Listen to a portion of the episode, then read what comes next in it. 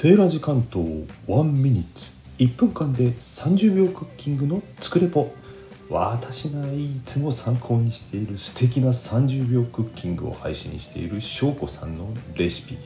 その中から今日はズッキーニとツナのひらひらサラダを作ってみたレポートします。これ何が素晴らしいってね加熱がいらないね。包丁いらないね。お皿もいらない。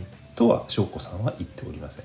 が例えば一人暮らしであればね作ったボウルでそのまま食べちゃえばいいんですよ。さてズッキーニ生で食べられるんですね。わさび多めにねちょっと作った方がいいかもしれません。私醤油は少なめでしたけどとても美味しく簡単手軽にできました。